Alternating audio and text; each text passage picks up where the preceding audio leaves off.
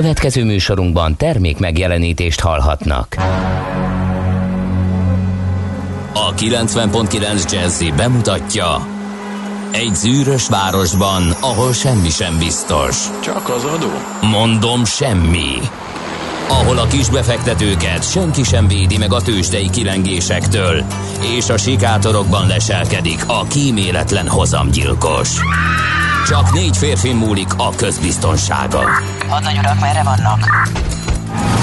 A mindenre elszánt és korrumpálhatatlan alakulat vigyáz a rendre minden reggel.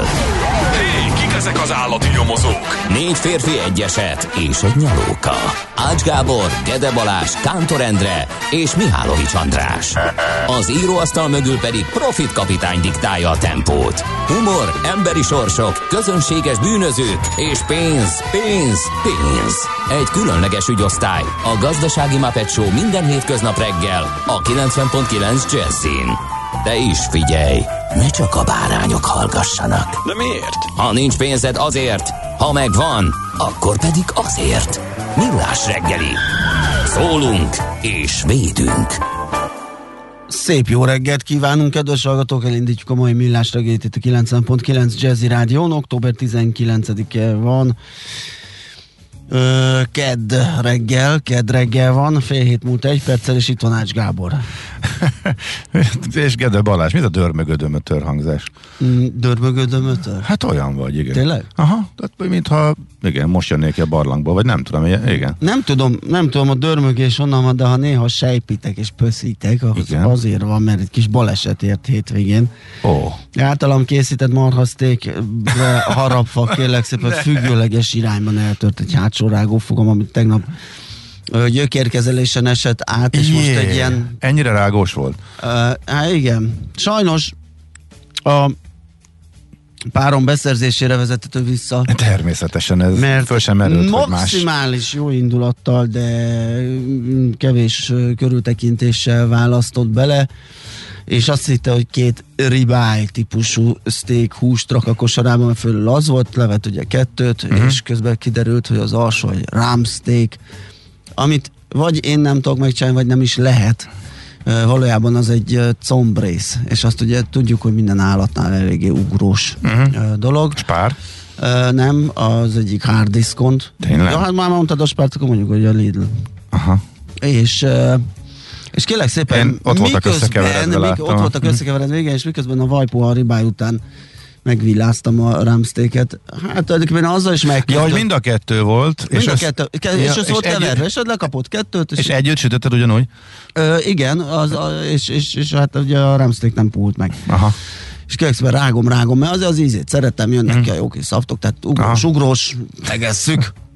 Egyszer csak nézem a fogamban, vagy a, a falat között ott valami csondarabka, és hát csak oh, amikor kivettem... Innen meg hiányzik valami. És amikor kivettem, mm-hmm. akkor látom, hogy az egy fog. Része. Úgyhogy képzeld, de én azt mondom, teljesen... Nagy, teljesen... Nagy szemétség mosolyogni? Nem nagy szemétség, annál nagyobb probléma ez a hegyes izé, ami itt van hátul, és a Aha. nyelvemet kaszabolta egész hétvégén, tegnap mm-hmm. azért a Doki néni le. De hogy előadod, azért az a, az a baj, hát, tényleg ne, ne, ha, ne haragudj, ilyet. És azt hittem, hogy, hogy vége a világnak, és mm-hmm. elporlattak a fogaim, de azt mondta a Doki néni, hogy ez egy létező jelenség, tehát ezért Aha. nem kell rögtön azt gondolni, hogy most mind a, hát nem tudom mennyi van, de mínusz kettő, ki fog potyogni ilyen módon.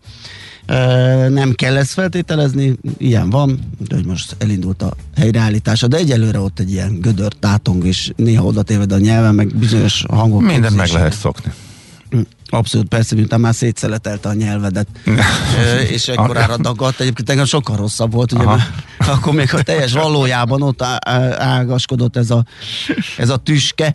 Aha. Most már egy fokkal jobb és alakul, úgyhogy előre is elnézést, hogyha néha ilyen hangok hagyják el a hangképzőt. Nem, nem ilyesmire gondoltam egyébként, csak mintha egy kicsit ilyen megfázásba oltott, későn ne, keltem én, dolog jött. De, de egyik sem, nem. későn sem keltem, meg meg sem fáztam, viszont megint remekül ellődörögtem otthon az időt, úgyhogy megint sietni kellett. Akkor rögtön is mondom az, az közlekedési tapasztalataimat, igen, hogy eléggé feszes tempójúnak tűnt a az alkotás, meg a Szélkámán környéke. Már illetve nem is tempónak, hanem inkább a igen. darabszám volt. Érdekes. Akkor ez hírt nekem egy öt-tíz perccel korábban. Annyival jöhettél előbb. Igen, aha. De én meg pontosan csodálkoztam, hogy hosszú idő után először fönnállt a lehetősége annak, hogy a gyors igen. gyors húzattyúval elérni a lámpát a délinél, uh-huh. mert hogy nem állt ott senki, és ugye én pont azt figyeltem, hogy azért a fordulom növekedésnek a legbiztosabb jele, hogyha reggel hatkor ezt nem lehet megcsinálni. Igen, igen. E, úgyhogy akkor azon a néhány percen múlik. Mint ahogy annak idején emlékszem, Budakeszin is az volt, hogy hat harminckor indultál, akkor kijöttél szépen, ha meg hat negyvenkor, akkor már négy órát álltál a lámpánál, igen, a felső cé bé á-nál. Percek is számítanak. Igen. Na jó, hát egyelőre ez a helyzet, úgyhogy majd várunk további információkat tőletek is természetesen, amerre jártok, azt meghallgatnánk szívesen, sőt, be is olvasnánk, hogy a hallgatók is tájékozódjanak. És egyébként hopp, van is már egy ilyen, reggel fél hétkor a Csemeri út és a Fogarasi út a tizenhatodik kerületből a tizennegyedik kerület irányában jól járható. Az Ács miért nem köszön soha reggel? Illene üdvözölni a kollégáját és a hallgatókat. Tehát köz, nem köszöntem, de nem mind, mind, mindig köszönök, csak, Annyi, meg, csak megvárom. Annyira koncentráltam, hogy próbáljak jól artikulálni, hogy én nem is figyeltem. De biztos, hogy elmondtam azt is, hogy, azt is, hogy kiül velem szemben, csak a köszönés kezdésének a lehetőségét átadom a sokkal szofisztikáltabb kollégáknak. Én csak, én, csak, én csak becsatlakozom utána, mm-hmm. ez kétségtelen. Azt mondja, D. Kartás írt, hogy jó reggelt kartások, a tegnapiakhoz hasonlóan erősödő forgalmi viszonyok között lehet közlekedni Vácról Pestre, minden szakaszon a Szerencs utcai lámpát három váltással lehet abszolválni. Jelenleg harmincöt perc menetidő Zugló Hermina mezőre. Köszönjük szépen, és akkor is mondjuk, hogy nulla hat harminc húsz tíz kilenc nulla kilenc az es em es, WhatsApp és a Viber számunk. Aki esetleg nem tudná, ide lehet nekünk írni, üzenni, sőt, akár kérdezni is. Köszönjük a névnaposainkat. Jó. Nándorok. Boldog névnapot kívánunk. Külön köszöntjük Nándor nevű kedves hallgatónkat, kollégánkat, aki valójában László. De Nándor is. Főleg László, de egy kicsit Nándor. Igen. Ugye? Igen, egyiket se használjuk, de, de nagyon szeretjük, és örülünk, hogy gyakran szakért nálunk a műsorban. Igen. Fő, fő, főleg itt beszélgetve nehéz vele, ugye, mert hát valahogy mégiscsak vissza kéne kérdezni, és László, mi a helyzet azzal, de hát nem mondunk Lászlót, ugye, nem csak simán en el en-nek hívjuk a, az említett meg mindenki, kollégát, igen. meg mindenki. De hát ezt is meg kell oldani időnként. Aztán ezzel rajtuk kívül még az Alárdok, a Laurák, a Petők, a Pósák, a Fernandók, a Fridák, Luciusok, Lorettek, Loretták ünnepelnek, úgyhogy Lauretták. Mindenkit köszöntünk nagy szeretettel. Eseményezünk? Hát csak nagyon gyorsan. Nagyon gyorsan? Akkor válogatunk, jó? Figyelj, én az utolsóval kezdem, mert hogy... gyanús volt, és nézegettem, hogy mi történt ezen a napon, és ezerkilencszáznyolcvannégyben Richter Richard álmokfutása a csillagbörtönben. És elkezdtem gondolkodni, ez már az az időszak volt, amikor én már tizenegy-néhány évesen nagy hírfogyasztó voltam, és nem érdekelni kezdett a világ, és uh, rém lett, hogy, hogy, hogy volt egy álmokfutás. Nem emlékeztem már a névre, mert hogy tényleg sokat szerepelt a, a híradóban, a médiában, uh, de arra már abszolút nem emlékeztem, hogy, hogy, hogy mi történt. Szóval egy rab a börtönben, aki egy igazi uh, nehéz szíjú bekattant, és elkezdett válogatás nélkül, uh, nem is a börtönben, hanem a börtönhöz közeli, um, nem tudom pontosan, hogy hívják azokat a helyeket, ahol a rabok dolgoznak, uh, de ott abban a műhelyben uh, elkezdett. Uh, amikor, amikor uh, elkapták, hogy saját magának uh, szerel, illetve készít uh, késeket, és berendelték a művezetőhöz, akkor onnan kiszabadult, lefogni nem tudták négyen sem, mert akkora darab volt, meg akkora fizikai ereje volt, és elkezdett válogatás nélkül megkéselni mindenkit, és három halálos áldozata lett, és azt nem tudtam nyilván, mert azt akkor nem közölték, de így ma visszatekintve, utána olvasva, a mai hírmagyarázások azok fölhívják a figyelmet arra, hogy szokatlanul gyorsan zavarta le a bíróság az ő perét, és két hónappal később már a halálos ítéletet is végrehajtották mm. rajta, ez nem így, így szokott működni még a nyolcvanas években sem. Na szóval ennek volt az évforduló. Bekattant a Pali, ugye? De, igen, igen, igen. Üldözési mániája volt, nem ettem meg a kaját. Igen, igen, igen. igen, igen, igen az, az volt a feltételezés, hogy meg akarják ölni. Igen, igen, igen. Igen, ő volt az. A buliba, a tettében. Um, hát ez, elő, ez volt ezerkilencszáznyolcvannégyben. Uh-huh. Ezen de negyvennégyet is akkor mondjuk el ugyan, ezen a napon. Jó, befejeződött az október hatodika óta tartó debreceni tankcsata a szovjet haderő győzelmével. Igen, ezek ányból két hétig tartott, negyvenhétben pedig bevezették a totót. Igen. Te totóztál? Hogyne, há, hogyne. Tudományos alapon, kérlek szépen, volt egyszer akkor egy kollégám. Biztos nem nyertél semmit. De, nem hiszed el, egyszer volt egy tizenhármasunk. Mi? Azt, esküszöm. Kollegális totókészítésben. A baj az, hogy gyakorlatilag mind a tizenhárom meccs papírforma volt. Ennek uh-huh. köszönhetően egy akkora összeget fizetett, hogy még nem tudom, talán két üveg sör, ha kijött a, uh-huh. a perkops nyereményből, úgyhogy... Nekünk, nekünk is volt. Nekünk is volt egy tizenhármasunk. És az jó perkált? Nem, fizet, semmit se perkált, Semmi. mert hogy a kollektív szelvényen egyel több kétesélyes, és rosszul volt kitöltve, és érvénytelennek oh. minősült. És sokat fizetett volna? A tizenkettes is baromi sokat fizetett volna. Ó, jaj, az, az rettenet. Én, én ezért nem merek például fix számokkal lottózni, mert ugye, hogyha óhatatlan, ha hetekig azt írod, akkor megjegyzed, követ, és egyszer ne add föl, és húzzák ki, hát biztos, hogy a lipóton végzem. Úgyhogy ezekkel nagyon-nagyon kell vigyázni. Igen, a totó nem tudom, hogy áll most, azt tudom, hogy nem, nyeremények nincsenek, meg a népszerűsége is picit csökkent, inkább az ilyen tipmix, meg egyéb fogadás típusú, vagy sportfogadások mennek. Igen, érdekes, nem is hallunk róla most már. Igen, de van. Érdekelne a szám, hogy, hogy megy meg, ja. milyen, milyen módszerrel, mert hát azért ott a nyolcvanas években ismét visszakanyadva, amikor ugye mi fölnőttünk, és uh, nagyon menő volt. Hát, az, az, az hát akkor az ugye a rádióban hallottuk, amikor fú, mindenki azt várt, hogy beolvassák. Lecce Atalanta, kettő kettő iksz. Így, így van. De az olasz kettő, hát az... Lazio Fiorentina. kettő kettő. Így, így, így, így. Ezen nőttünk föl. Igen. Ja. Na hát ennek már ennek már ötvenhárom hetvennégy éve, hát jó lenne. Amikor elindult, igen. Amikor igen. elindult, jó lenne, ha kihúznám még egy kicsit, és akkor jövőre lenne egy szép hetvenötödik évforduló. Születésnaposok között is megemlítünk egy-két nevet, tényleg csak így válogatva. Vész Endre kosodias íróköltő született ezerkilencszáztizenhatban ezen a napon. Sándor Pál magyar filmrendező, Balázs Béla díjas Kossuth és Balázs Béla díjas magyar filmrendező harminckilencben. doktor Megyesi Péter politikus, Magyarország miniszterelnöke negyvenkettes, Bánsági Ildikó is ezen a napon született. Janicsák István. Janicsák István és Janicsák Veca. Hát Janicsákéknál nagy buli lesz ma ezek szerint. Igen, igen, igen. A két magyar zenész, abból az egyik énekesnő nyilván, a lány, egy napon. Hát apuka is énekelt. De nem énekesnő? Éneke, ez kétségtelen, ez kétségtelen.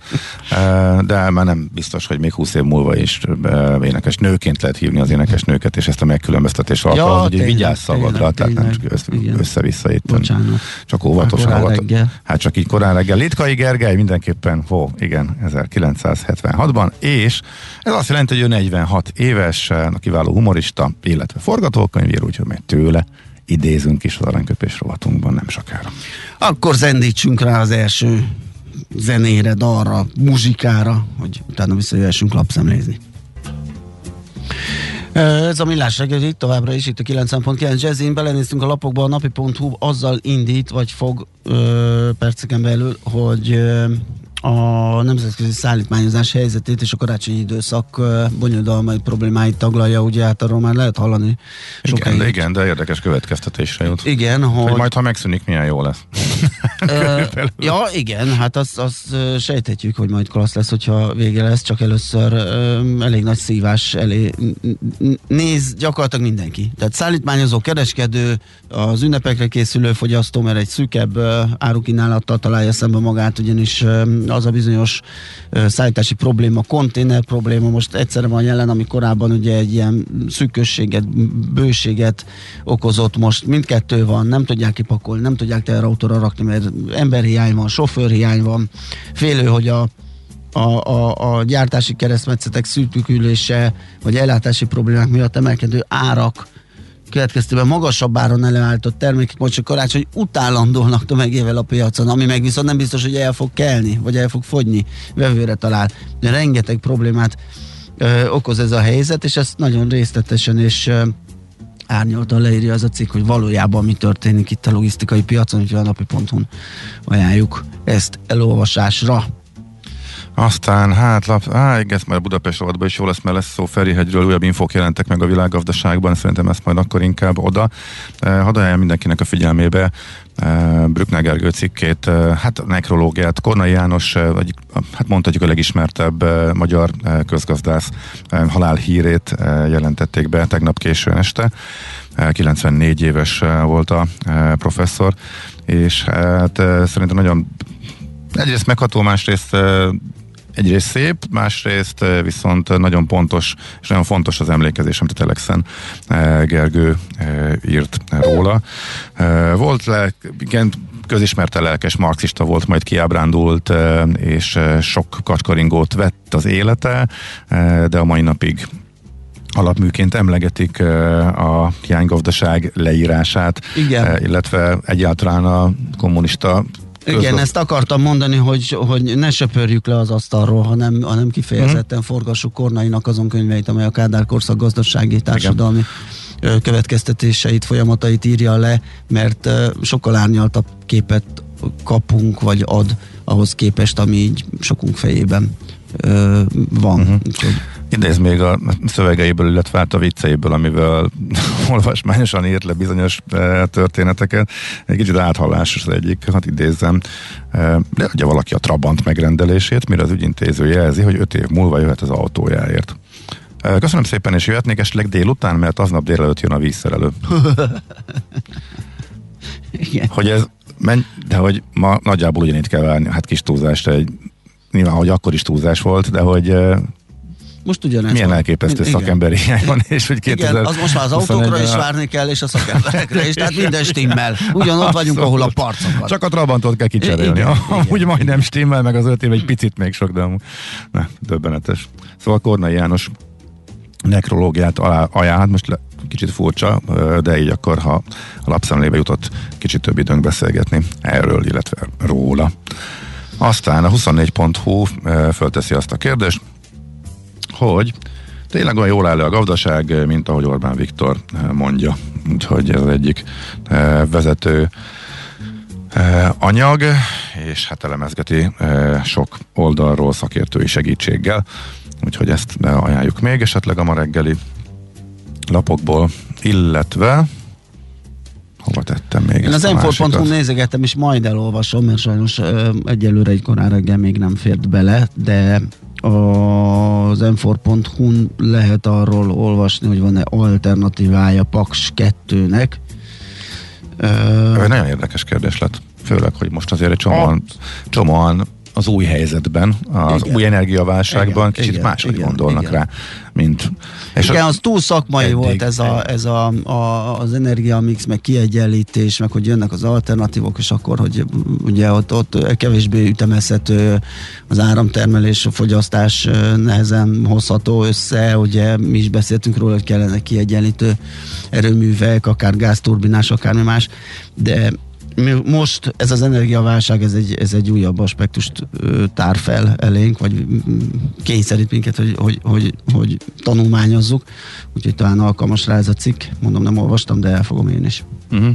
És akkor hát ide kapcsolódik a portfólió egyik vezetőanyaga, arról szól, hogy a Nemzetközi Energiaügynökség ma már egyértelműen alacsonyabb um, olaj, földgáz és szénfogyasztással számol, de csökkentette a fogyasztásra vonatkozó előjelzéseit, mint akár ötre, akár csak egy évvel ezelőtt is, ami kicsit furcsa, azt gondolnád a mostani energiaválságban, hogy brutális fogyasztás növekedés állhat csak és kizárólag a jelenlegi árak, ugye a földgáz árnak a négyszeresére növekedés, az áramár is a többszörösére, és az olajat is látjuk ismét, tegnap azt hiszem az árásban, mindjárt majd a tőzsderovatban szerepel megint, csúcsot döntött, a kutakon is e, látjuk, de nem emiatt van, de nem elsősorban amiatt, hogy sokkal többet fogyasztanak, de hát erről már beszéltünk, úgyhogy erről az új jelentésről pedig a portfólión lehet olvasni.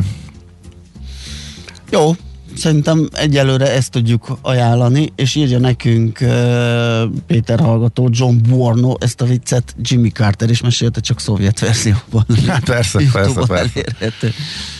Hol zárt? Hol nyit? Mi a sztori? Mit mutat a csárt? Piacok, árfolyamok, forgalom a világ vezető parkettjein és Budapesten. Tőzsdei helyzetkép következik. A Tőzsdei helyzetkép együttműködő partnere, a hazai innováció élenjáró gyógyszeripari vállalata, az idén százhúsz éves Richter Gedeon nyerté.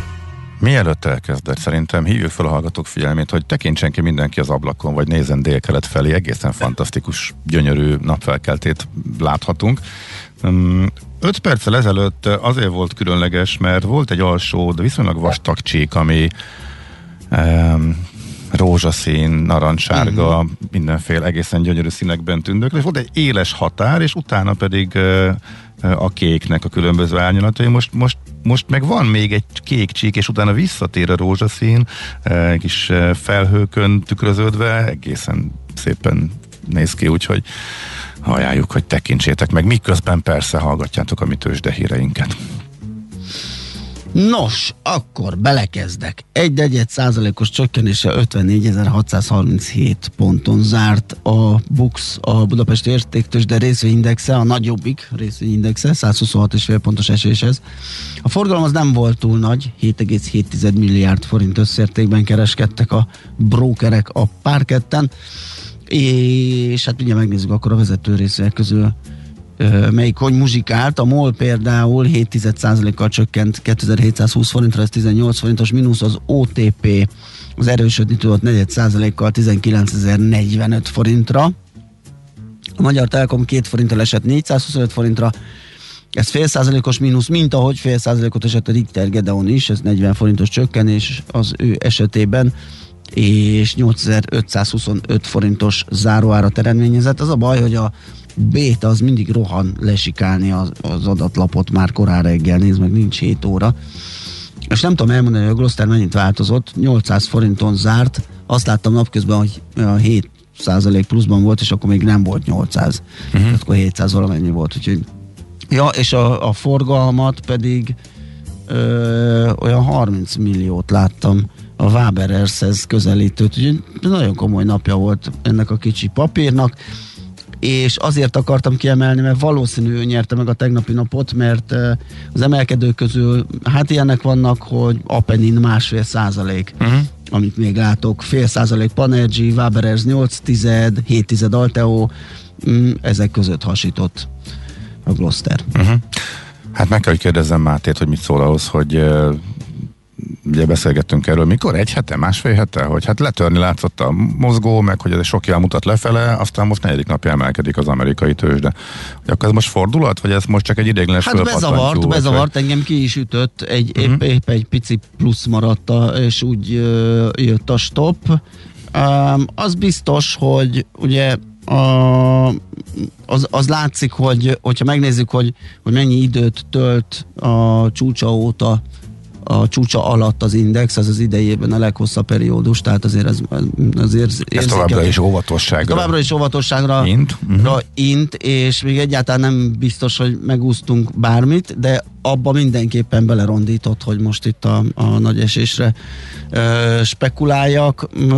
Simán lehet, hogy, hogy az lesz megint, hogy... Amit mondtam. Amit ami, ami, mondtál, ami, ami mindig. Amit te mondtál, hogy ami, ami mindig egy darabig. Néhányan ugye, megijednek, eladnak a csártisták, igen. aztán szépen visszapattan, és nem a csártisták, ez nem úgy van, hogy is, a csártisták tudom, is, fordítva. Is, is, eladnak, és az a csárton látszik. Tehát nem, nem a csártisták húzzák a igen, jó ugye? Persze, de hát az egy eladási el. Tehát akkor azért, azért... Eladási el, hogyha elesik egy ilyen igen, fontos az, azért ott volt szint. Sok minden uh-huh. uh, rumli, ugye funda oldalról is, uh, ami indokolhatta a félelmet. Ráadásul mindig indokolja a félelmet ilyen menet után, tehát gondolod, de micsoda retteg... Pont akkor a rettegés okoz az elért nyereség megőrzése, mint a, a veszteség belapátolása.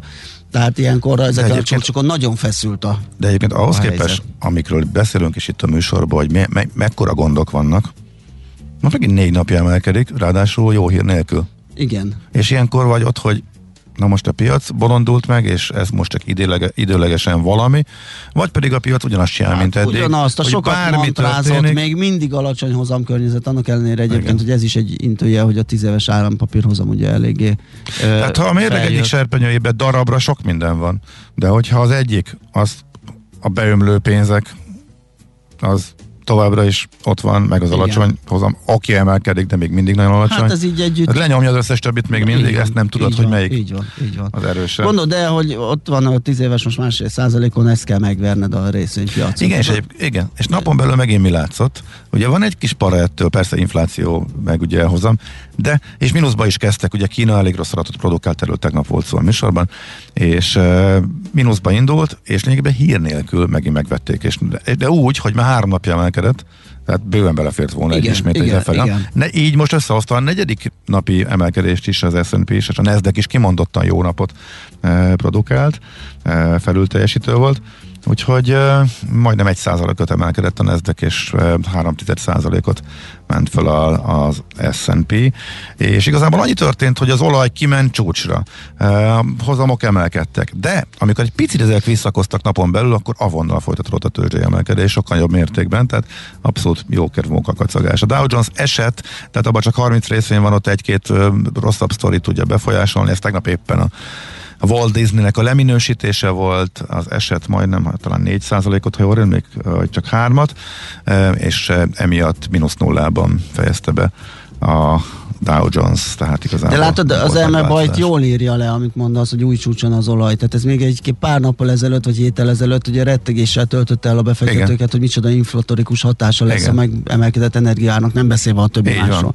Most meg egy dantik, tehát az, hogy egy picit lejjebb megy, de honnan kimen, megy le? De honnan csúcsra? megy le? Tehát a, a vé té i nyolcvankettőről lejött nyolcvanegy nyolcvan, és azon örvendezünk, igen. és az, az igen. Igen. megkönnyebbülünk. És igen, és azért mondom, hogy Hát ez, ez és ebből képes volt. Előbb-utóbb nagyon ronda vége hát, lesz, de ezt de, nagyon sokan de, tudjuk, jó, látjuk, de, de egyelőre de lehet, nem, ez így van. Lehet, hogy évek, te ki tudja. Igen, igen, igen. Hát ugyanez volt ugye a, a dotcom lufi esetében is, hogy évekig nagyon jól látszódott, hogy abból baj lesz, azt nem lehetett eltalálni az időzítés, hogy mikor. Egyébként nem. most már Iken is. De utólag nagyon-nagyon könnyű megmagyarázni, és utólag minden olyan könnyű, könnyen láthatónak tűnik. Tehát szerintem a tőzsdei befektetők, kezdő tőzsdei befektetők számára leginkább, én az a riogatnám őket, meg az a legveszélyesebb, hogy elolvassuk, hogy mi történt a múltba, és az összes ilyen leírás, majdnem az összes könyv, bármi úgy írja le, hogy hát, hú, hát csak egyértelmű, hogy mi történt.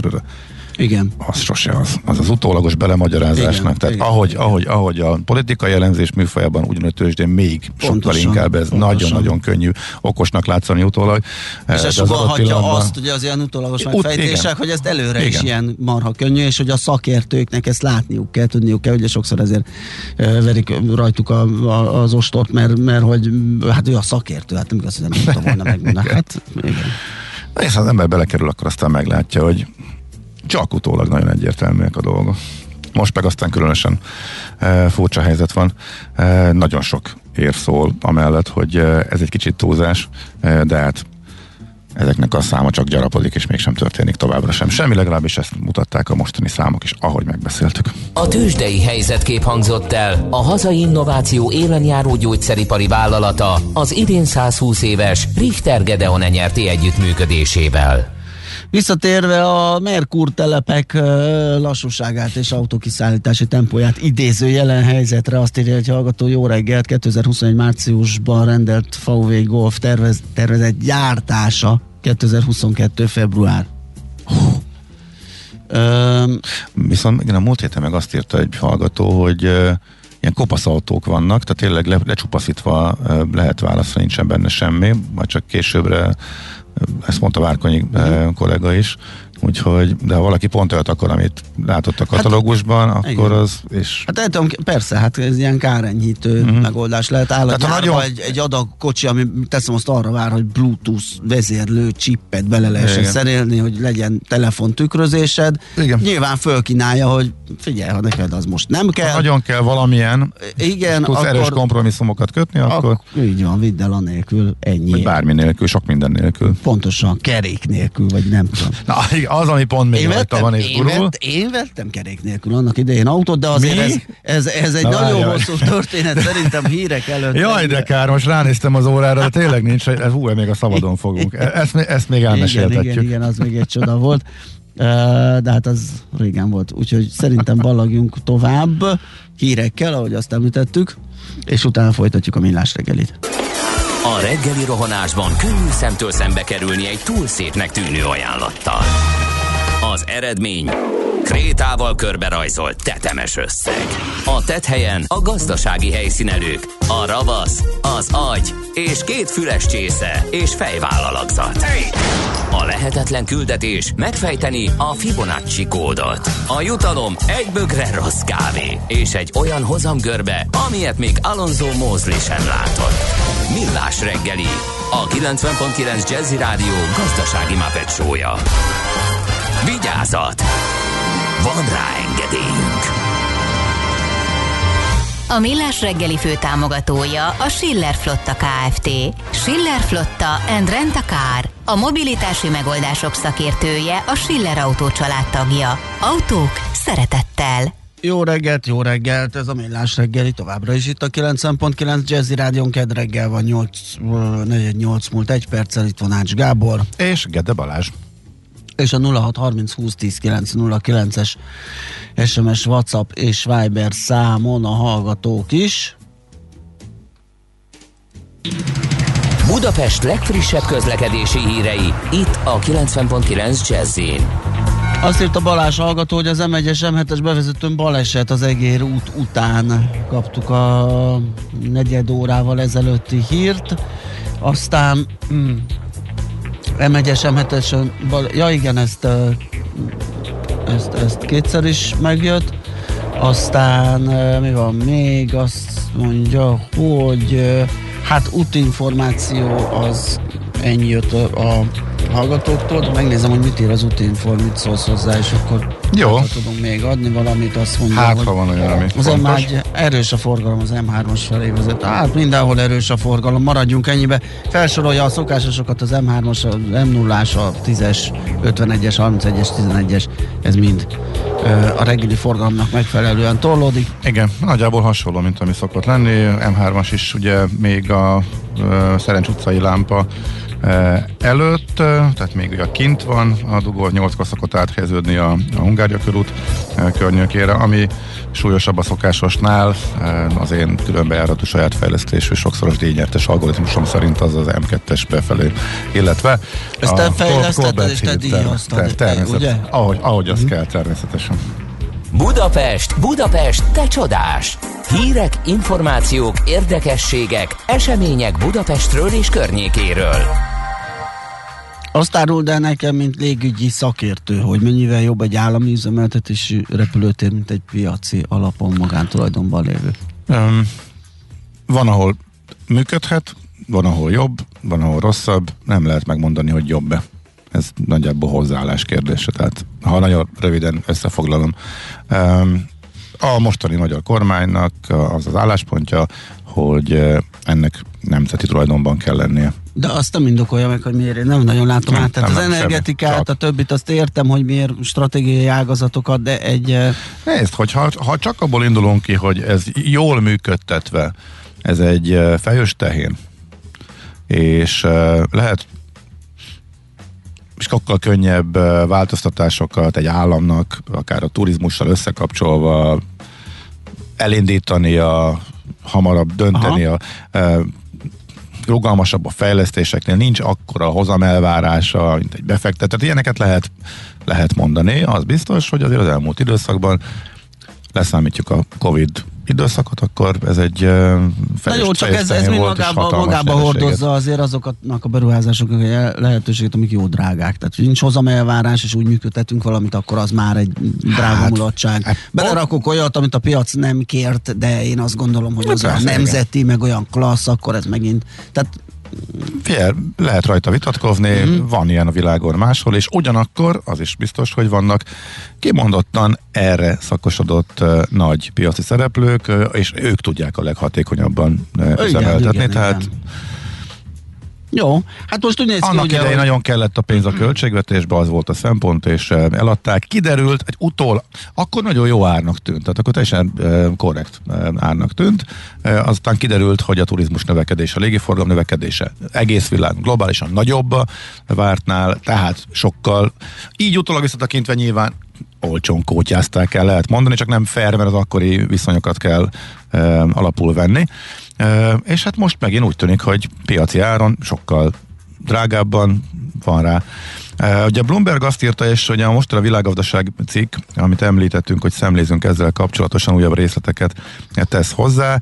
Közel van a megállapodás, ebből az derül ki. A hírekben még a miniszterelnöknek a hétvégi nyilatkozatát idéztük, a végé az ügyletet legmagasabb szinten ismerő befolyásos forrásra hivatkozva mm-hmm. írja azt, hogy biztos, hogy nem magánbefektetők foghoz fog kerülni, az is biztos, hogy többségi állam tulajdon lesz, az is szinte biztos, hogy két piaci szereplő lesz benne, az egyik az Indotek, a másik a MOL, a MOL ugye a részben állami tulajdonú cég, az Indotek, az Jelinek Dániel érdekeltsége, és nincsen benne állami tulajdon, és elég kisebbségi részesedésben lesznek benne a magánbefektetők. Most ez a cikk nem tér ki erre, de korábban ugye az eladó is elkezdett szivárogtatni külföldi hírügynökségeken keresztül, nyilván árfelhajtás reményében is, nagyon ügyesen, ahogy azt kell. Persze. És akkor azt is megüzent, hogy az államnak nem adja el. Tehát így le, tehát úgy tűnik, hogy ez a kompromisszum körvonalazódik, hogy hát el lehet mondani, hogy vannak benne magánszereplők. És aztán, hogy államközeliek, az egy másik kérdés, de ilyet sikerül összerakni.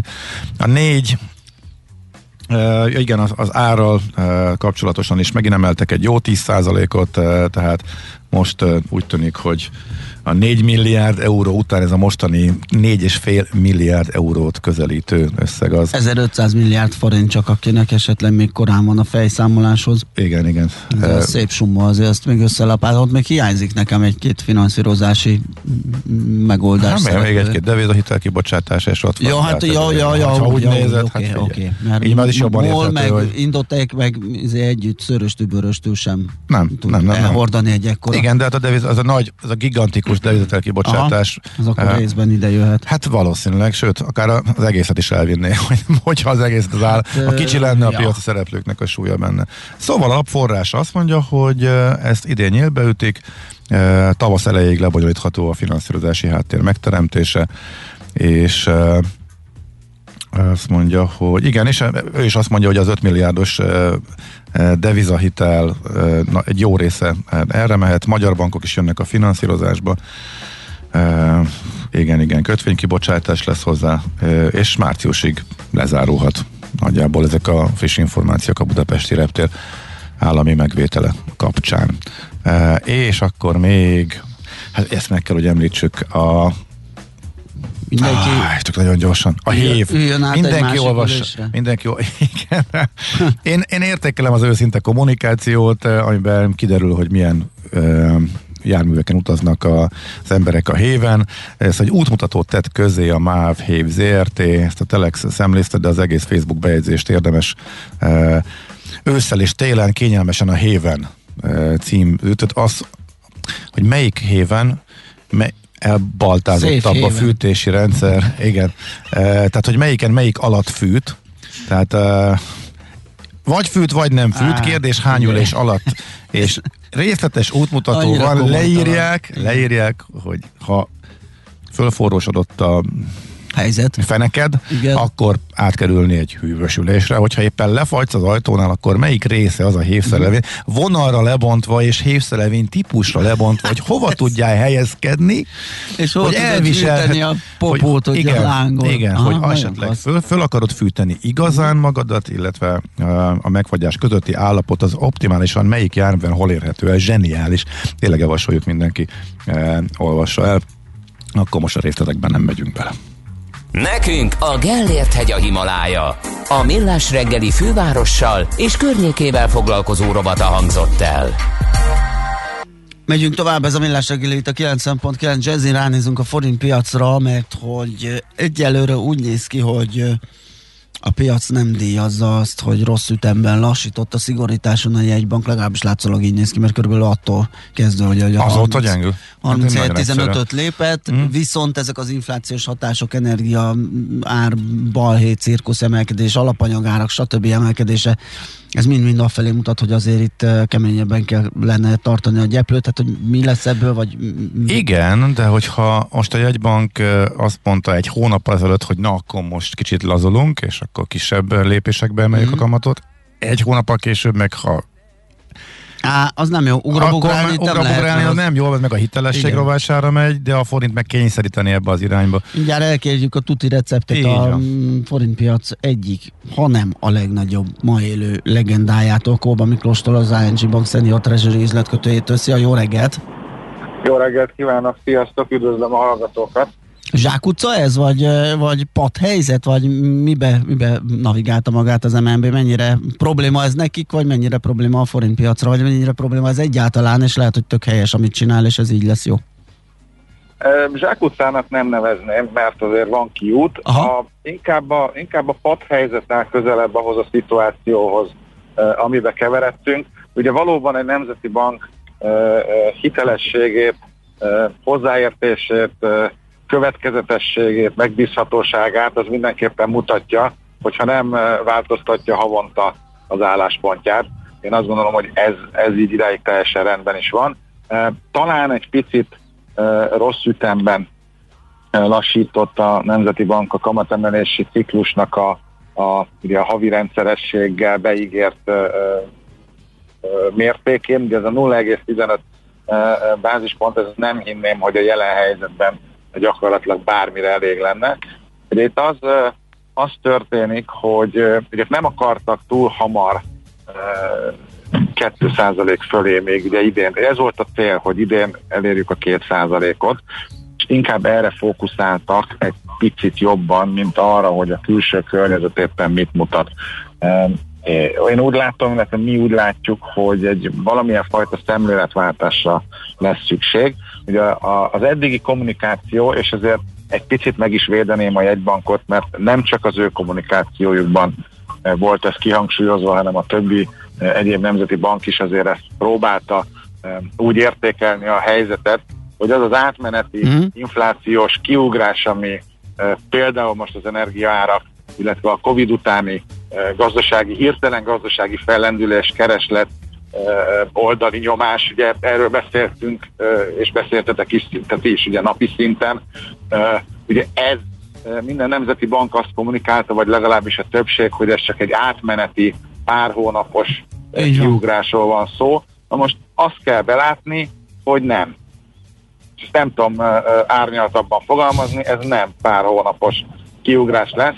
Jelen pillanatban a piaci résztvevők Uh, itt az elkövetkezendő hónapokra akár hét százalékos inflációs adatot is prognosztizálnak, és ugye itt a, itt a, a headline inflációról beszélgetünk, nem a valósról, amit egyébként ti is, meg mi is, és a hallgatók is érzünk a bőrünkön. Uh, de lényeg ez, a lényeg az, hogy ugye a, a Magyar Nemzeti Bank tolerancia sávja az a három és a négy százalékos uh, infláció között helyezkedik el. Uh, ehhez képest a piac most ezt, uh, a, a tetejéhez képest is egy két és fél-három százalékkal feljebb várja, és nagyjából úgy néz ki, ahogy a dolgok alakulnak, hogy uh, ez az energiaválság, alapanyagválság, uh, és ez a ma- borzalmas keresleti nyomással párosulva, ez nem hinném, hogy egy-két hónapon belül uh, mm. megoldódna. Tehát uh, gyakorlatilag az látszik, hogy akár itt uh, egy évig, vagy még tovább is tarthat az a, az a periódus, az a ciklus, amikor egész egyszerűen nem tudjuk lenyomni az inflációt a három és négy százalék mm-hmm. közötti elvárt sávba, és hát nulla egész tizenötöt kell, meg aztán meg pláne nem. Tehát ugye ma lesz egy kamatdöntés, nulla egész tizenötöt vár a piac, én nem gondolom, hogy erre a forint hihetetlen módon pezsgő duroktatás közepette elkezd majd erősödni, mert nincs mire. És hát akkor itt van, hogy lehet, ebből, hogy lehet ebből kijönni? Főleg úgy, hogy ahogy ugye hallani a, a te értékelésedből is, meg, meg máshonnan is ezt olvassuk, hogy az infláció egy jelentős része nem is olyan típusú, amivel a jegybankok, vagy amire a jegybankok, vagy monetáris politika hatni tud. Tehát egy csipje... Nem tudunk vele mit kezdeni. Tehát igen. ez van. Gyakorlatilag ez van. Ez most egy adottság. Ez nem, egy, ez nem olyan, amivel mi tudunk igazából mit kezdeni. Én azt ö, gondolom, hogy ugye a Nemzeti Bank, és nem csak megint nem csak feltétlenül milyenkről beszélek, hanem, hanem úgy tudná ebből a padhelyzetből, ugye azt mondtam, hogy ez áll közel leginkább ahhoz a szituációban most vagyunk, hogy a nulla egész tizenötöt azt emeljük be, oké, okay, de azt gondolnám, hogy egy verbális kommunikáció, tehát egy ügyes kommunikációval lehet sugallni a, a piac felé, hogy igen, látjuk, igen, értjük, elképzelhető, hogy ez hosszabb távú lesz, és akkor ennek megfelelően fogunk reagálni. Ugye ez már egy üzenet arra, hogy a Nemzeti Bank esetleg el tudja engedni azt a saját véleményt, hogy, hogy ez egy abszolút átmeneti időszaktól beszélgetünk, tehát egy picit meg tud ágyazni a hosszabb távú folyamatnak, és akkor azt gondolom, hogy a piac azért lehet annyira toleráns, hiszen önmagában egyébként a magyar eszközökkel nincsen probléma, tehát a forint nem azért gyenge, mert itt Magyarországon valami borzalmas dolgok mennének, hanem, hanem a környezeti hatások, illetve ugye most az inflációs félelmek vagy nyomás miatt, illetve a, a jegybanki ciklus, hát jelenlegi, a jelenleg amit tudunk róla, az azt mutatja, hogy, hogy egyelőre a forint most nem fog tudni erősödni. Tehát én azt gondolom, hogy egy ügyes kommunikációval ezt, ezt a folyamatot, azt nem feltétlenül gondolom, hogy hirtelen ma kettőkor vagy háromkor, amikor lesz a sajtótájékoztató, ezt meg lehet állítani, de mindenképpen el lehet kezdeni, és, és ezt a piac én azt gondolom, hogy tolerálni fogja hosszabb távon, tehát ezt be tudja építeni a, a, a gondolkodásába, és akkor ugye azért a, a forint is, a forint uh-huh. piac is meg fog tudni nyugodni. Uh-huh. Oké, okay. hmm. meglátjuk okay. akkor a döntést, meg a kommentet. Köszi szépen, jó munkát, szép napot neked! Köszönöm szépen nektek is! Szia, szia! Sziasztok! Kolba Miklóssal, az Erste Bank Senior Treasury üzletkötőjével beszélgettünk a uh, forintról, forintpiacról, meg az em en bé. Uh-huh. Az azért Kamat nagyon érdekes ebben, hogy az em en bé uh, ugye éveken, hosszú-hosszú éveken keresztül olyan extrém laza monetáris politikát Igen. folytatott, és most viszont ebben a körben nagyon hamar vette észre, hogy itt valami fontos történik, meg az infláció mm-hmm. nagy változás, és hirtelen váltott, és kezdett el ciklusról beszélni, kamatemelési ciklusról, ugye még tavasszal, és kezdte is el, amikor még külföldön ezt bagatelizáltak, ja, nincs itt semmi lát, nincs itt infláció, stb. És amikor viszont az átfordult a hangulat, meg a közvélekedés, meg a piac, és pont amikor már mindenki azt mondta, és erről beszélünk mi is ugye elég régóta, hogy húha, ez nem is, ez, ez, ez, ez úgy néz ki, hogy ez, ez velünk marad, és ez sokkal nagyobb is lesz, és sokkal később is áll le, és lehet, hogy nem is annyira idég, idéglenes, időleges. Igen. Akkor meg visszavettek a ciklusból, pont akkor. Ez nekem, ez, ez volt egy fura hát, dolog, hogy akkor meg pont miért. Azért, mert ugye a kiinduló helyzet, ahogy a Mike is elmondta, meg ahogy mi is sokat beszéltünk róla, azért az sem volt egyszerű. Persze. Tehát azért egy óriási dilemma volt az összes jegybanknak, meg hmm. dilemma az is, hogy ne szigorítson túl, mert ugye itt van a stagfláció rémképe persze, is, persze. hogy, hogy nagy, magas inflációval visszazuhan a gazdaság a teljesítményéből, és, és erre is vigyáznia kellett. Hmm. De a legérdekesebb, csak... legérdekesebb az egész, vagy amikor ilyenekről beszélünk, és ki tudja, meddig tart a ciklus, meg mindig fölfelé módosulnak a várakozások mm. inflációba is, a piacok meg vágtá, vágtáznak, magyar tőzsde és külföldi tőzsde, mintha semmi igen, se igen. történne. Ez az első, tehát ha korábban bármikor hasonló csak volt, már csak a jele, a szele megjelent, már para volt. Igen. Itt, hát ez most úgy, soha helyzet. Nem voltunk még ilyen helyzetben, nem igazán lehet összevetni semmivel se az, ami most folyik a a világgazdaságban, illetve a hozzá kapcsolódóan most a tőkepiacokban. De és mit a hírei sem összevethetők semmivel, úgyhogy hallgassatok az meg egy újabb sokrot abból, és utána folytatjuk a Millás reggelit. Műsorunkban termék megjelenítést hallhattak. A szerencse fia vagy? Esetleg a szerencse lánya? Hogy kiderüljön, másra nincs szükséged, mint a helyes válaszra. Játék következik. A helyes megfejtés beküldők között minden nap kisorsolunk egy-egy autós ajándékcsomagot az Autovallis csoport jó voltából. E, míg pénteken majd a heti, a heti játék helyes válaszadói közül nyerhet valaki egy darab hétvégi tesztvezetést egy bé em vé i iksz hárommal. A mai nyeremény egy darab Renault Megane Trophy, egy tizennyolcas méretarányú modellautó. A kérdés pedig, hány autós vállalat van a budapesti értéktőzsde prémium kategóriájában? A. nulla, vagyis nincs ilyen, bé egy, vagy cé öt. A helyes megfejtéseket ma délután tizenhat óráig várjuk a játékkukac jazzy pont hu e-mail címre. Kedvezzem ma neked a szerencse! Na hát, és egy kis digitális bankolás, magántőke, finanszírozás, kockázati tőke, digitalizáció, fintech, ilyen mind egybe gyúrva a következő témánk. Az apropója, hogy erről beszélgettünk, az az, hogy egyesült a Cseh bé es cé és a magyar vap, és ezzel létrejön egy, egy vezető digitális banki szolgáltató, aki európai szinten is meghatározó, de hogy mi ennek a háttere, mi az, ami mozgatja az ilyen típusú összeolvadásokat, vagy az ilyen irányú fejlesztéseket, fejlődéseket, miért volt erre szükség, azt Nyíri Jenővel, a Portfólión kockázati és magántőke alapkezelő vezérigazgató helyettesével beszéljük meg. Jó reggelt kívánunk! Jó reggelt kívánok, üdvözlöm a hallgatókat! Na hát azt látjuk ugye, hogy a bankok azért ö, ö, egyre komplexebb és egyre többféle szolgáltatást ö, szeretnének nyújtani helyi szinten is, és ehhez keresnek partnereket, digitális ö, szolgáltatókat, fintech cégeket. Ö, nyilván ez azért állhat a hátterébe annak, hogy, hogy ilyen típusú ö, tranzakciók létrejönnek. Természetesen azt gondolom, hogy a koronavírus járvány felerősítette igazából ezt a törekvésüveit a bankoknak, és igazából kötelezővé is tette nekik, hogy minél gyorsabban, minél hatékonyabban, minél rövidebb átfutási idővel uh, valósítsanak meg olyan digitalizációs projekteket, amikhez jellemző módon szükségük van külső segítségre. Uh-huh. Mit lehet tudni erről a két társaságról, és mit fognak csinálni így együtt? A, a bé es cé az egy uh, úgynevezett ilyen full stack banki digitális szolgáltató. A bé es cé modulokra bontotta a teljes banki működést, ezeket a modulokat fejleszti, és ezeknek a moduloknak a bevezetésével, felskálázásával, működtetésével és igazából támogatásával foglalkozik. foglalkozik. Gyakorlatilag egy felhőből vezérelt teljes banki szolgáltatást fel tud építeni, míg a vap, magyarországi vap, ő pedig értékesítési és marketing eszközökkel adatvezérelten képes erősíteni az ügyfélélményt, és a saját personalizációs platformjával képes támogatni a minél jobb ügyfélélményt és a minél, minél hatékonyabb értékesítést.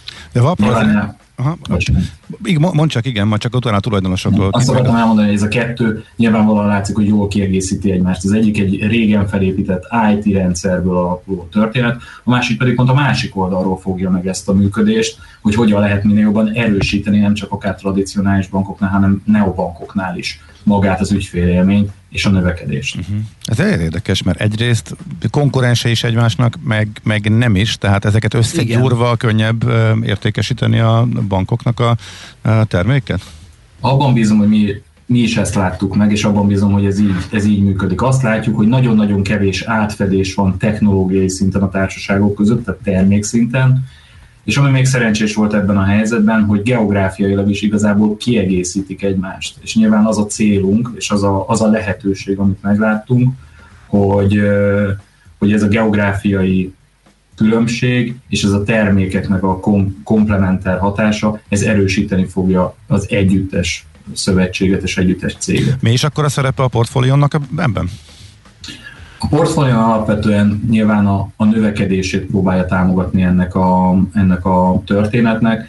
De és az befektet, mind, a, mind a kettőben befektető a Portfólión? Ugye jellemző, igazából egy csoportot hoztunk létre, amelyben mindegyik társaság, mindegyik, tehát hogy összeállítottunk egy olyan, egy olyan csoportot, amiben igen, mi is befektetők vagyunk, és ugyanúgy a korábbi cégeknek a tulajdonosai is befektetők. Aha. Itt a magyar cégről azért az a fő emberekről, tulajdonosokról beszélünk, mert hogy ők azért nagyon régi motorosok, és más cég színeiben, az i en dé színeiben azért mi is sokat beszélgettünk velük, viszont már jó pár éve nem, úgyhogy ők hogyan jutottak ide, illetve az egész cégnek mi a sztoria?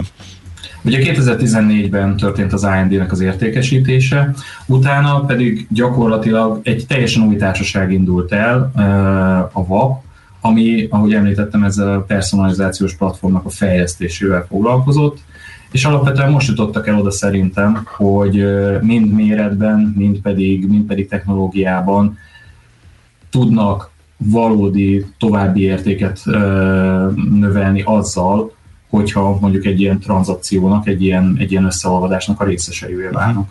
Csak szokták mondani, hogy valaki megcsinálja egy nagyon-nagyon nagy sztorit, nagyon ritkán nehéz sikerül még, egy még egyszer. Tehát akkor Vinnai Balázsnak, Nyíri Józsefnek, illetve a többieknek akkor úgy néz ki, hogy másodjára is összejön. Tehát most hét év alatt egy elég jó szintre jutottak egy új, egy, egy sikeres exit után egy új cég felépítésével?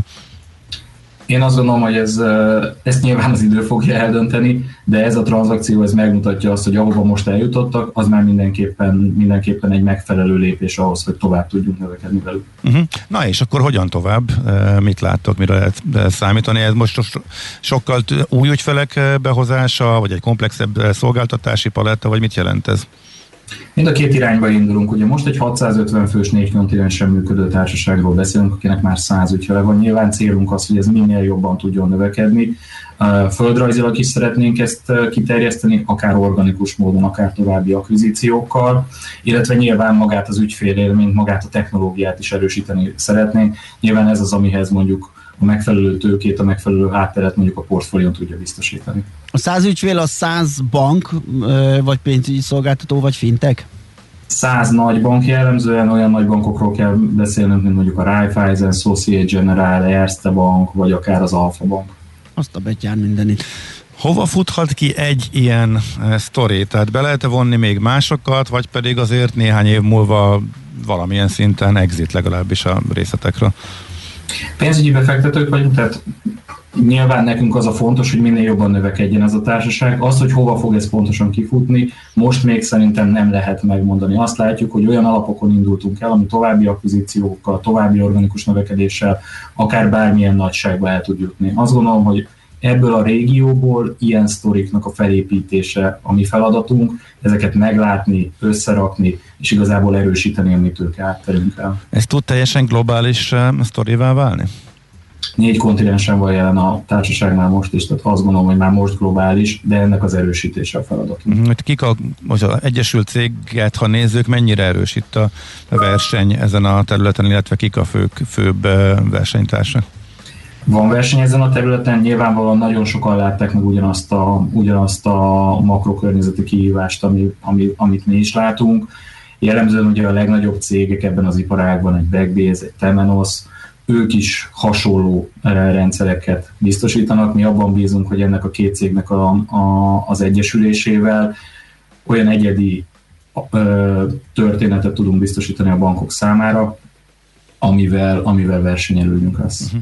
Hogy lesz az összebútorozás fizikailag? Változik valami? Vagy pedig mindkét cég a korábbi helyén és csak digitálisan um, kapcsolódnak egymáshoz? Én azt gondolom, hogy kétezer-tizenkilenc után uh, nem kell arról beszélnünk, hogy ki hova költözik és ki kivel bútorozik mm. össze. Én azt gondolom, hogy a működés, az a jelenlegi működés mentén fog, uh, mentén fog megvalósulni. Már most is, hogyha megnézem mondjuk a bé es cét, akinek Csehországban, Szlovákiában és Oroszországban is van uh, jelenléte, a, a jelenlegi digitális infrastruktúra tökéletesen alkalmassá teszi a céget arra, hogy, hogy így működjön tovább, és ugyanez igaz igazából a vapra is. Tehát nem tervezünk, hogyha ez volt a kérdésed, egy óriási headquartert felépíteni Budapest közepén. Nem, és senkinek nem kell költöznie, mindenki marad ott, ahol van, és igen, igen, és fontos kiemelni, hogy alapvetően a menedzsmentek is maradnak. Tehát azt gondolom, hogy ez a, ez a, ez a szövetség, ami létrejön, ez úgy tud jól működni, hogy mind a, mind a menedzserek, mind pedig nyilván a munkavállalók ugyanott maradnak, és ugyanazokkal az emberekkel dolgoznak tovább, csak egy olyan háttérrel és egy olyan lehetőséghalmaza, ami eddig nem volt meg. Azt lehet látni, hogy mindenkire szükség van a továbbiakban, vagy vannak átfedések esetleg ö, olyan területeken, ahol lehet racionaliz- racionalizálni? Én azt gondolom, hogy egy növekedésbe fektetünk, itt butaság lenne a mi oldalunkról, hogyha itt most racionalizációról kezdenénk el beszélni, hiszen pont az a lényeg, hogy minél több, minél, minél több területen jelenjünk meg, minél több irányba tudjunk elindulni. Tehát azt hiszem, hogy a kérdésedre válaszol az, hogy nem, nem tervezünk racionalizációt, sőt, nagyon-nagyon bízunk benne, hogy tovább fog bővülni mind a bé es cé, mind a vap, sőt, akár további akvizíciókkal az egész csoport. Világos. Nagyon klassz sztori. Köszi szépen, hogy beszélgettünk erről, és további sikereket kívánunk. Szép napot! Köszönöm szépen! Szervusz! Szervusztok. Lider Jenővel, a Portfólión kockázati és magántőke alapkezelő vezérigazgató helyettesével beszélgettünk. Tudni akarod, hogyan lehet hatékonyabb a céged? Yeah! Szeretnél több energiát jobban felhasználva versenyképesebb lenni? Fontos lenne, hogy pazarlás helyett a megtakarításon legyen a hangsúly. Akkor jó helyen jársz! Cégenergia. Céges energiafogyasztás, energetikai tudnivalók, teendők és döntések. Áram- és földgázvásárlás, energiahatékonysági megoldások és megújuló energiafelhasználás. A Millás reggeli üzleti energiafogyasztás rovata.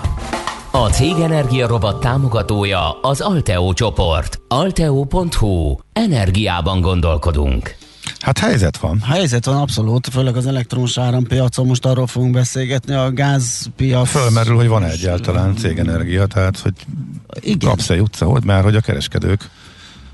Igen, felmondják a szerződéseiket rendre az energiakereskedő cégek a szolgáltató felé, mert ugye az ügyfeleikkel nem, nem tudnak megállapodni, és, és ez ugye alapvetően az igen magas árnak köszönhető például. A brutális árrobbanása. Igen, mert ugye ezt tudni kell, hogy a lakosságnak biztosított szuperkedvezményes ár mellett azért a ipari fogyasztók piaci árat fizetnek. Igen, ugye erről beszéltünk, hogy a rezsicsökkentés az szép dolog, de azért az nem eltüntethető az a különbség, amit most mi lakosság nem fizetünk meg, és hát ez a vállalati szektoron Ö, csapódik le elég brutális áremelkedés formájában. Egyébként beszélgettünk is akár ugye az ásványvíz ö, szektorból ö, vagy ott tevékenykedő ö, cégvezetővel is, hogy, hogy micsoda áldrágulás van. És hát az, az, az még egy érdekes dolog, hogy amikor egy ilyen szerződés felmondás van és kiugrik egy ilyen szolgáltató, akkor mi történik? Ugye a hatályos jogszabályok szerint harminc napra be kell lépnie ö, az úgynevezett hálózati igen. elosztói engedélyes cégeknek. A nevüket mondjuk akkor talán tisztább, hogy kiket, E O N, M V M, Opusztitás, ezek akikről szó van, és, és hát azt nem tudom, hogy utána... És ez van. Megtörtént sok helyen. Igen. Igen. Hogy, hogyha, mármint, hogyha harminc napig nem igen, sikerül... Igen, tehát ez egy átmeneti időszak, nyilván energia nélkül. Ha nem sikerül megegyezni mással, akkor kilapcsolják simán az energiállátásodat. Azt a betyár. Úgyhogy azért van az, hogy... Sokat mondó, hogyha október hónap közepétől keres valaki partnert, tehát tökre látszik, hogy itt gond van, és sokaknál fölmondták a szerződést, és, és szaladnak azután, hogy keresenek új megoldást. Tehát egy, ilyen még nem volt, legalábbis amióta nem emlékszem, hogy nagyon komoly válsághelyzet van most ezen a piacon. Hát ez nagyon kemény. Ugye külföldön is már dőltek be ilyen kereskedő cégek, ahol hasonló rendszerek működnek. Abszolút, a csehekről jött hír. Igen, igen, igen, igen, igen. És uh, igen, ami még fontos, és uh, ide kapcsolódik, hogy uh, a portfólió uh, rákérdezett erre. Múlt pénteken volt egy uh, I T M uh, sajtóesemény, uh, ahol az illetékes államtitkár azt mondta, hogy látják a problémát, érzékelik és vizsgálják a lehetőségét, hogy mit tudnak tenni az ipari fogyasztók által fizetendő uh, áram- és gáztarifák terén a helyzet enyhítésére. Hát konkrétumok nem uh, hangzottak el, de az biztos, hogy tehát legalább a probléma ismert, és keresik rá a megoldást, és talán háttérbe elindult valami. Hát gőzöm nincs, meg annyira nem is vagyunk benne nyilván ebben a piacban, hogy mit lehet tenni, de az jól hát látható. Mi azt tudjuk is, tenni, hogy... hogy követjük a fejleményeket, és arról rendre beszámolunk, hogy mm-hmm. mi újság. Céges energiafogyasztás, energetikai tudnivalók, teendők és döntések. A Millás reggeli üzleti energiafogyasztás rovata hangzott el. Honnan van a cégednek ennyi energiája? A Cégenergia rovat támogatója az Alteo csoport. Alteo pont hu. Energiában gondolkodunk. Na, még csak egy apró részlet, ami kimaradt, hogy ez az áram. Piacot érinti most. Áram, azzal kezdtem, ja, hogy igen, most igen, főleg az árammal. Igen, de a gáznál is elvileg bekövetkezhet, de most még az áramnál vannak igen, a fölmondások egyelőre. Beszélgettünk a Totó születésnapján a nyereményekről, meg fix számokról, meg uh-huh. veszélyes az, ugye, mert esetleg kihúzzák és nem csinálták, stb. Azt írja egy hallgató, hogy ő egyszer kitöltött a lottozóban egy hatos lottót, a tulaj elkezdett nevetni, mikor leadta. Kérdem, mi az? Mondja, a múlt héten kellett volna megjátszani, kitöltöttem egy öt találatost. azért, azért az is ez még az is kemény, igen, igen. Na, itt van Schmidt Andi, hozzá nekünk a friss híreket, tessék felébredni, jó reggelt kívánunk. Jó reggelt. Oh, de hogy még, hogy rá tud játszani, oh, ugye? Mindig éppen a paplan alól kikúttam. De nem annyira, mint ami ennek mutatja magát. Amiket beszéltetek, beforogtam túlságosan. Eltúloztad. Izomlázam van nagyon-nagyon. És az az érdekes, hogy megint nem els, rá, rá következő napon jött ki, hanem ja, ez a legrosszabb, ami ja, két napig érik. Mitől? Mitől? Túráztunk. Túr. Túráztunk, és a vádlim a, a fölfelé menettől aha. bedúrant. De én meg képzeld, de tök elégedett vagyok. Tegnap előtt futottam egy félmaratont, és uh, szenvedtem. Minden évről évre felkészületlenül megyek neki a, a félmaratonnak. Viszont meglepően, meglepően kicsi az izomlázam, mert azért, amikor egész évben nem futsz tíznél többet, aztán lazán elmész. Te biztos nyújtottál, meg bemelegítettél. Én meg ezt kihagytam sajnos. Az Ács Gábor arról, arról híres, akkor te nem indultál vele félmaratonváltóba. Mert hogy? Hát semmit, ödörögjön, megy, és elkezd szaladni. Ne. Az a bemelegítés. De ezen most változtattam, mert tudtam, hogy... Tényleg, tényleg, tényleg, most, ha valamikor most. Tudtam, hogy nagyon-nagyon kikészülnék a jelenlegi állapotomba, és ezért most előtte komolyan mondom, legalább tíz perc. Ez nagyon sok, hogy tíz... Utána járni se bírtam, utána nem nyújtottam. Örültem, hogy elvászorogtam a villamoshoz. Ez az, ez az.